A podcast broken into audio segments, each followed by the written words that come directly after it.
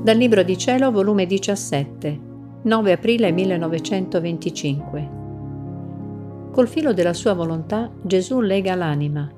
La divina volontà operante nella creatura e gli atti che la creatura opera nella divina volontà formano una nube di luce che serve a Gesù d'appoggio nel grave stato in cui si trova il mondo, per fargli guardare l'uomo con una volontà compassionevole e con quell'amore con cui la sua volontà lo creò e serve di luce, di fortezza, di sentinella all'anima, perché si compiano in lei i disegni divini.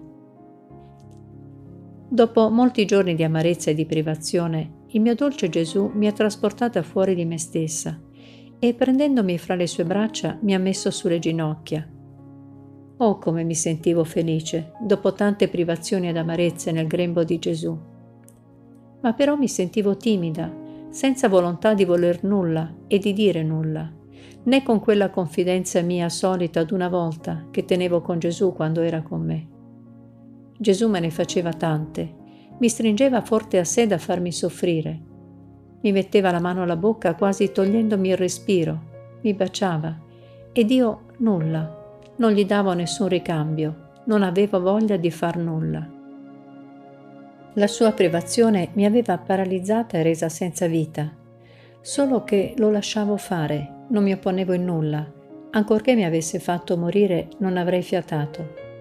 Onde Gesù, volendo che io dicessi qualche cosa, mi ha detto, Piccola figlia mia, dimmi almeno, vuoi che il tuo Gesù ti leghi tutta, tutta? Ed io, fa come vuoi tu e lui, prendendo in mano un filo, faceva passare quel filo intorno alla mia testa, davanti agli occhi, alle orecchie, alla bocca, al collo, insomma tutta la mia persona, fino ai piedi. E dopo mi ha soggiunto guardandomi con occhio penetrante. Com'è bella la mia piccola figlia legata tutta da me.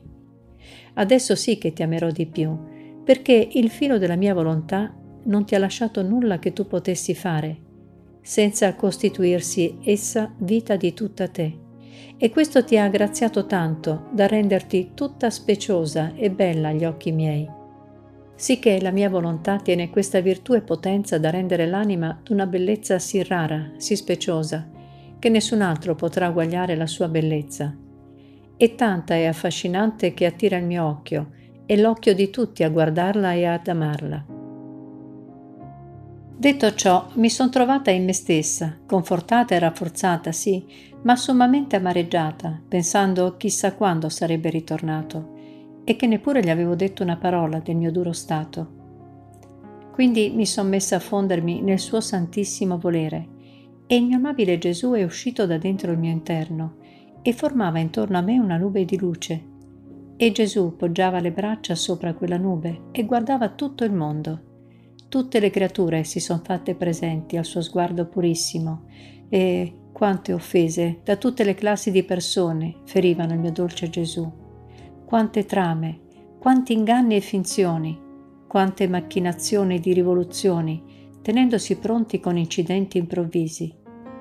E questo attirava i castighi, tanto che città intere restavano distrutte. Il mio Gesù, appoggiato a quella nube di luce, tentennava la testa e restava amareggiato fin nell'intimo del cuore, e voltandosi a me mi ha detto, Figlia mia, guarda lo stato del mondo, è tanto grave che solo attraverso di questa nube di luce posso guardarlo, e se lo volessi guardare fuori di questa nube lo distruggerei in gran parte. Ma sai tu che cos'è questa nube di luce?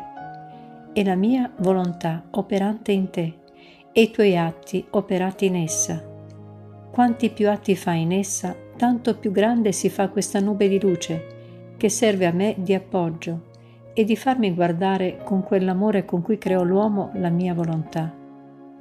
Essa mi mette un incanto alle mie amorose pupille e facendomi presente tutto ciò che feci per il suo amore, mi fa nascere in cuore una volontà compassionevole e mi fa finire col compatire colui che amo tanto.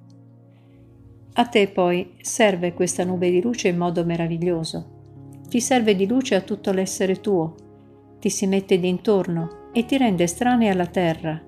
Non permette che entri in te nessun gusto di persone o di altro, anche innocente, e mettendoti anche a te un dolce incanto alle tue pupille, ti fa guardare le cose secondo la verità e come le guarda il tuo Gesù.